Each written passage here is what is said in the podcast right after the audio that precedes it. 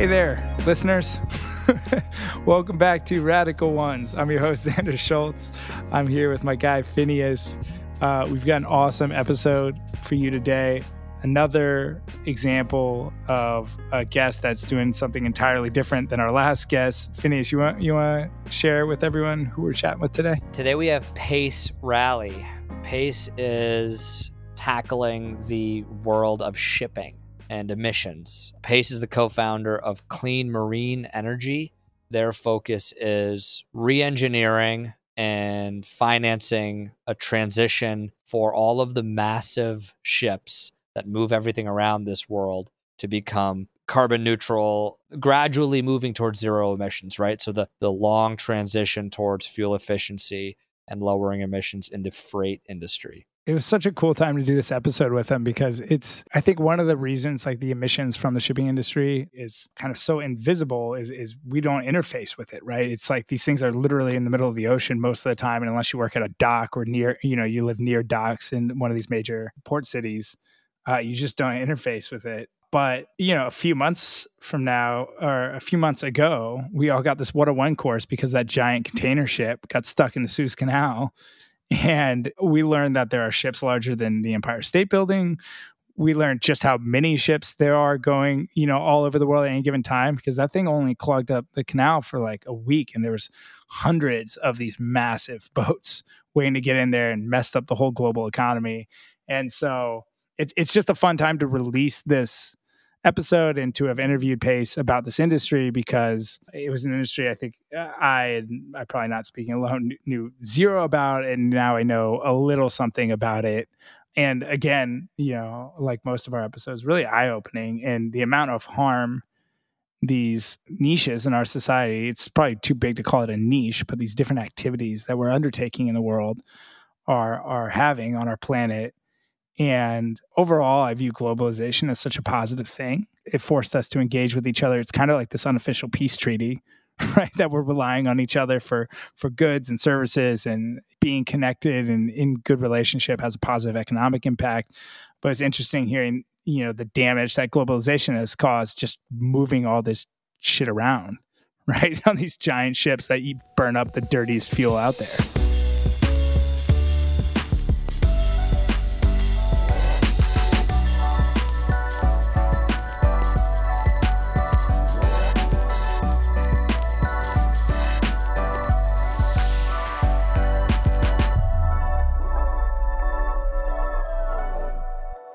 How would you describe the problem you're solving?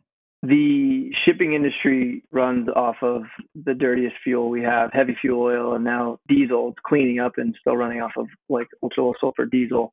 But all other transportation methods are converting over to decarbonized propulsion and power, and um, the shipping industry is a little bit behind.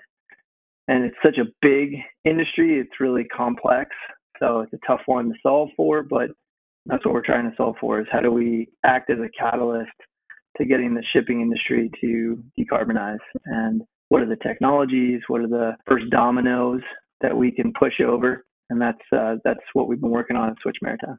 I think an important thing to note in this problem is the scale of it. You really opened my eyes to the scale of it. Like when people think about you know the emissions crisis a lot of people go towards you know cars and vehicles and how we all need to buy teslas and priuses before that.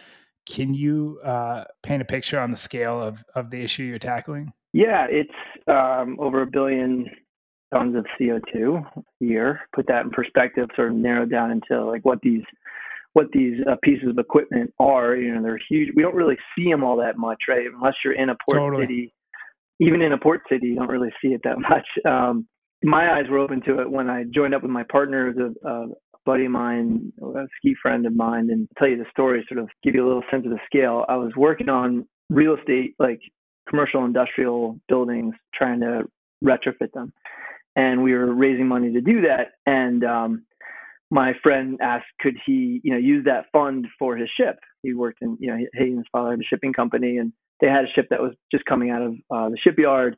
Uh, really, you know, small to medium sized tanker, but still use a lot of power. And maybe we could help, you know, uh, convert it to uh, either uh, fuel efficiency methods or convert the fuel. And I asked him, I was like, cool, like how you know how much you know fuel does he use? And he said twenty five thousand gallons. And I was like, I just didn't even, I couldn't fathom how much yeah. that was. And I was like, per year? And he's like, no, that's per day that we burn, and that's like a smaller ship.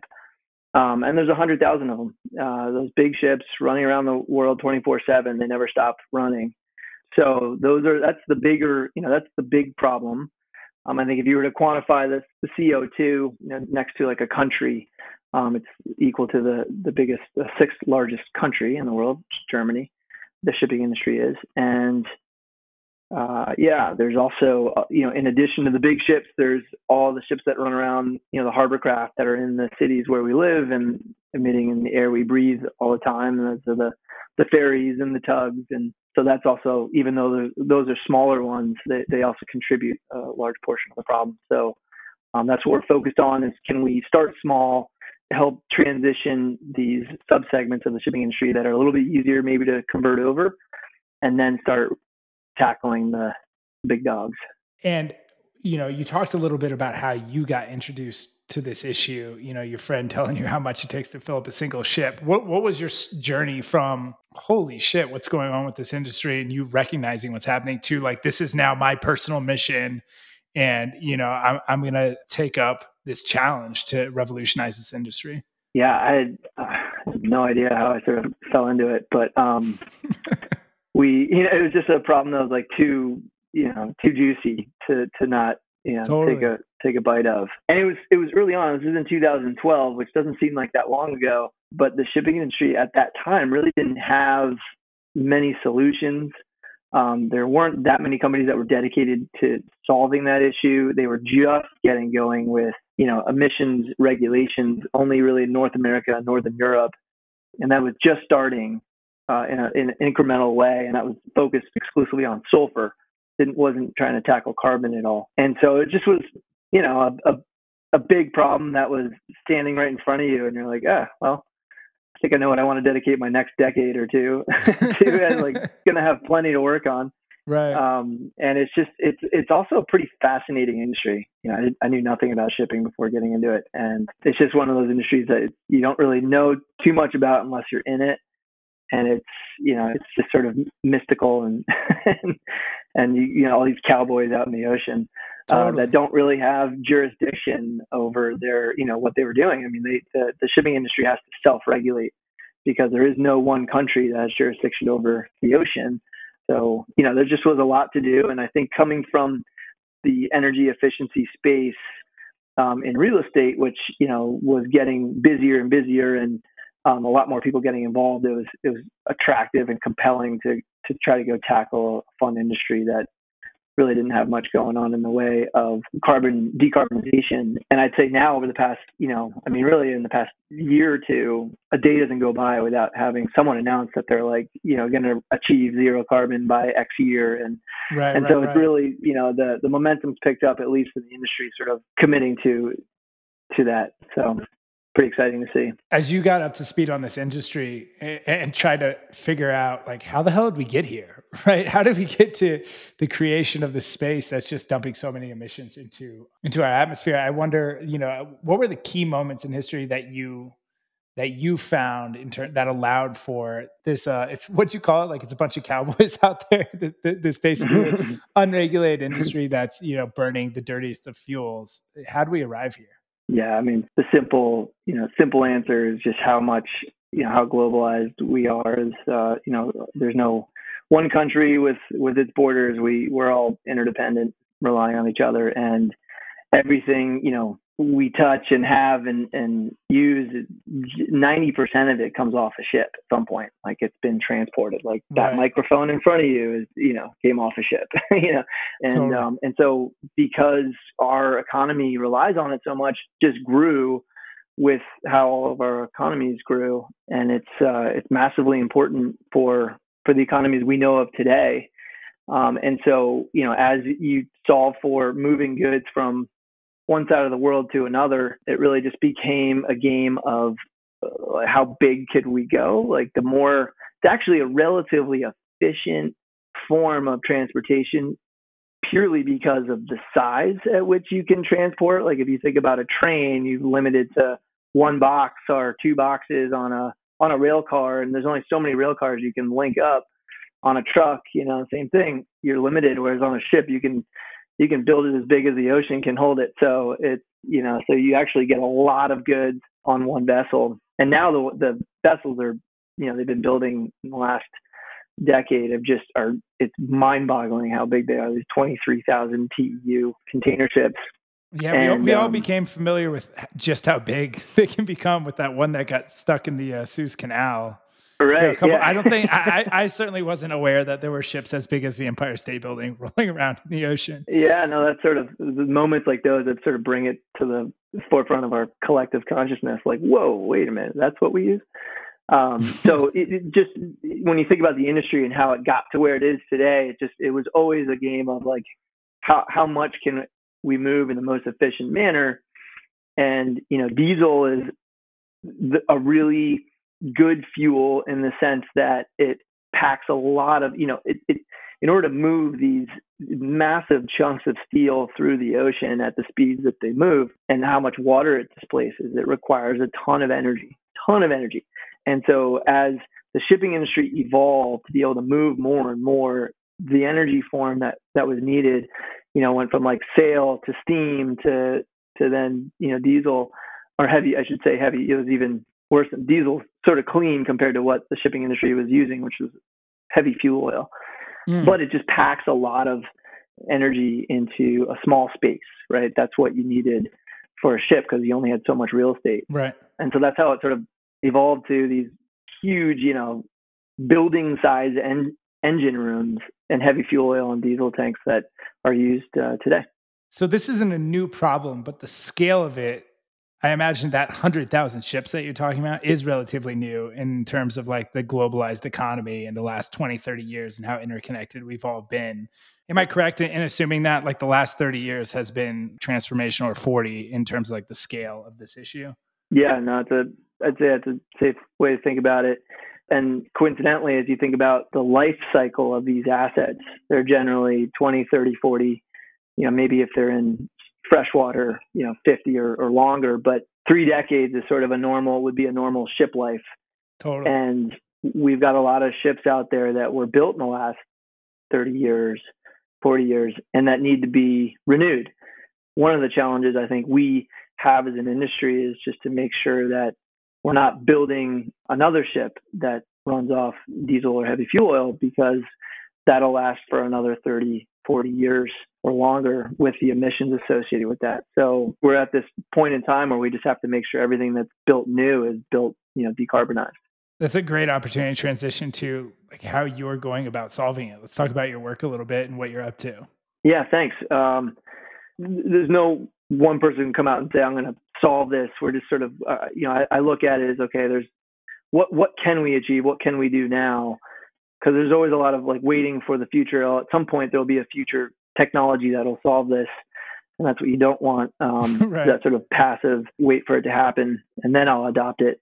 What we're essentially trying to do is prove the industry that it can be done, and you know, make really compelling investments in that transition because we believe that shipping's not going away. It's just as important as it always was.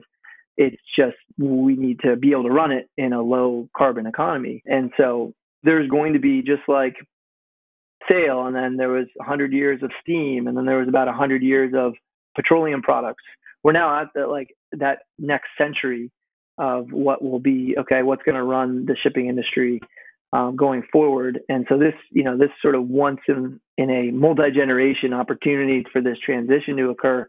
Can we help put the assets into place that are going to support that, both on the, the demand side, so the ships that are going to be using the alternative fuels, as well as the infrastructure that's needed to distribute, to supply and distribute that cleaner fuel to the ships. So um, that's what we do. We're building right now. You know, we have a, a bunch of different projects, but one the one that we're launching at the moment is the first hydrogen fuel cell ship powered by 100% hydrogen fuel cell um, and launching that in the next few weeks. And then that'll be a smaller vessel, 75 passenger ferry. And we see that technology being scaled into larger vessels And we just think that being able to come out and uh, show that Switch Maritime has been able to do it, and once it's proven, then you know it really forces shipping industry, you know, sort of existing operators to say, okay, it's no longer I'm going to wait for the future. I guess it works. Right. And so I have to now answer the question, why haven't I adopted it? Um, that's sort of, I think, a forcing function that comes out of it. And and just to ask the stupid question, hydrogen fuel cell. So you, you're you're getting ships that are using these really dirty fuels, and we're switching them to a hydrogen fuel cell. What does that actually mean in practice? So simply, we're just electrifying the vessels to start. So that's you know that's using a uh, electric motor versus a diesel driven motor. Okay. And then the question is, and, and actually a lot of that has already, there, there are a lot of uh, ships out there, really big ships that have electric motors. So that's nothing new for the shipping industry. It's just the question is where does that motor get its electrons from right. to power it?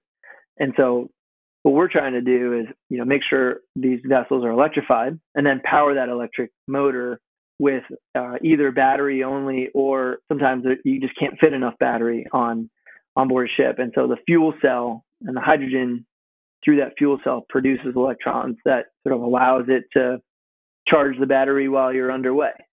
So you yeah, take yeah. your you know you take your your generation with you and the fuel cell is is providing the electrons, the electric motor. So quite simply we're just electrifying vessels. The next question, you talked a little bit about it. Like it's it's a broad question, which is how's it going? It sounds like you're making progress on these ferry boats, and there's actually a decent sized industry to tackle in that alone. So I just wanted to throw it to you, like how's the traction so far? What's on the horizon for you? What are you excited by? It's a big opportunity in front of us, and we are hoping that more and more folks jump in uh, and, and are trying to do it. But right now, we're we're launching the first and it's a it's a ferry. I think there's a really interesting ferry market here in the U.S. and globally. So I, I really like the ferry market in the U.S. There's like uh, almost a thousand of them. They're all average age just under 30 years, and so they're just in desperate need of renewal. So that turnover is just about to happen. Yeah, and now we're getting, you know, at the same time this convergence of a lot of political support, you know, potential non-dilutive capital that's coming into the market with grants and loans and loan guarantees and other tools that the government can use to help you know tax credits i think there's you know i think there's going to be a lot of sort of uh, support for converting to decarbonized assets um, and so you know i think we we take that run with that for a while build a number of these and if we build 25 out of a thousand doesn't seem like a lot when you think about the larger you know fleet in the us but actually, you know, when you think about the capital that you get to deploy, right. um, which is what we're doing, we're putting together, you know, essentially putting like private equity to work in these long-lived core capital assets that are going to be around for the next few decades. You know, with contracted cash flows, you know, it's a lot of capital we get to put to work. You know, each of those ferries is five to ten million dollars to build, so it's a lot of, you know, 25 would be a big, you know, I, I think just a few would be a big success, but uh, that's what I'm excited about these next few years. Right on. Well, last question we ask uh, before we give you the floor. If you're as successful as possible, everything breaks your way from no more big deals falling through, no more COVID crisis, everything breaks your way for the next decade.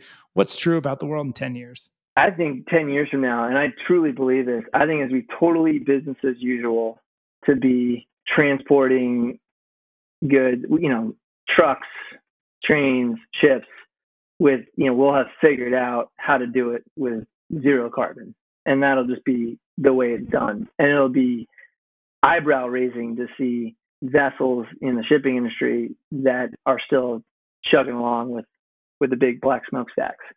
And i think that's gonna i think we're we're on a path. It's very early days. We have a lot to solve, especially for, you know, how do we move capital to make these changes? I mean, that's where that's where we get stuck, right? Is like totally everyone's on board until they have to put their dollar up. And then they're like, well, wait a minute, what are the risks with this? You know, the technology is not proven or right. you know, doesn't have the right contracts or, you know, it's just uh, I'd rather invest in something that's a little less risky. If we can solve for that, where we have really big dollars, you know, because this isn't like venture capital, right? This is really big, heavy steel uh, assets that we're building that are super right, capital. This isn't a mobile app. No, this isn't this a software. You know, which I'm always like, why didn't I just go into like something easier, like not easier, but you know, something that's less less capital intensive, um, because that's the, that's the struggle we have is is mm. always just getting the the capital to go into these, you know, sort of industry pushing projects. It's uh, there is a very fine line between the leading edge and the bleeding edge, and and so that's, we'll see what happens with this upcoming infrastructure package. You know, there could be a lot of movement. I think you'll see. We're already seeing a ton of like ESG flow. Yeah, I think we're in 10 years from now, we're looking at a decarbonized, potentially working our way toward close to a decarbonized transportation. Fantastic. All right. Well, Pace Ralli, thank you so much for your time, man. I want to give you the floor. Whatever you want to share, you know, go wild. It's all yours. Thanks, man. Let's see. Where do I start? No, I was kidding. I have, um, we are out there trying to get, I'll say first, we're trying to get, you know, folks to sign up for for adopting these technologies. So if you ride ferries or you're, you know, have a voice toward a municipality or a company that, you know, that's currently operating ferries, you know, be, be that voice that says, hey, it would be awesome if you guys, we would, you know, we would ride it more. You know, we would uh, support this business more if this business was making the transition. You know, that it really does change the way businesses act and help be that voice. Um, we are also raising some crowd-funded equity, which is kind of fun. You know, a lot of these dollars that. that we've been, a lot of these dollars that we raise are, you know, sort of big shipping infrastructure, private equity dollars. Really, the people who invest and own these these really large ships are, you know, sort of industry insiders, and we've taken this fun path to incorporate crowdfunding. You know, Reg CF, the SEC just increased it from 1 million to 5 million that could be raised through crowdfunding. So we're doing that on WeFunder and Switch Maritime. If you just look up WeFunder Switch Maritime, uh, you can invest as little as uh, $100 and be an owner of, of the first ever ship run by hydrogen fuel cell. So those are my two messages. Join us.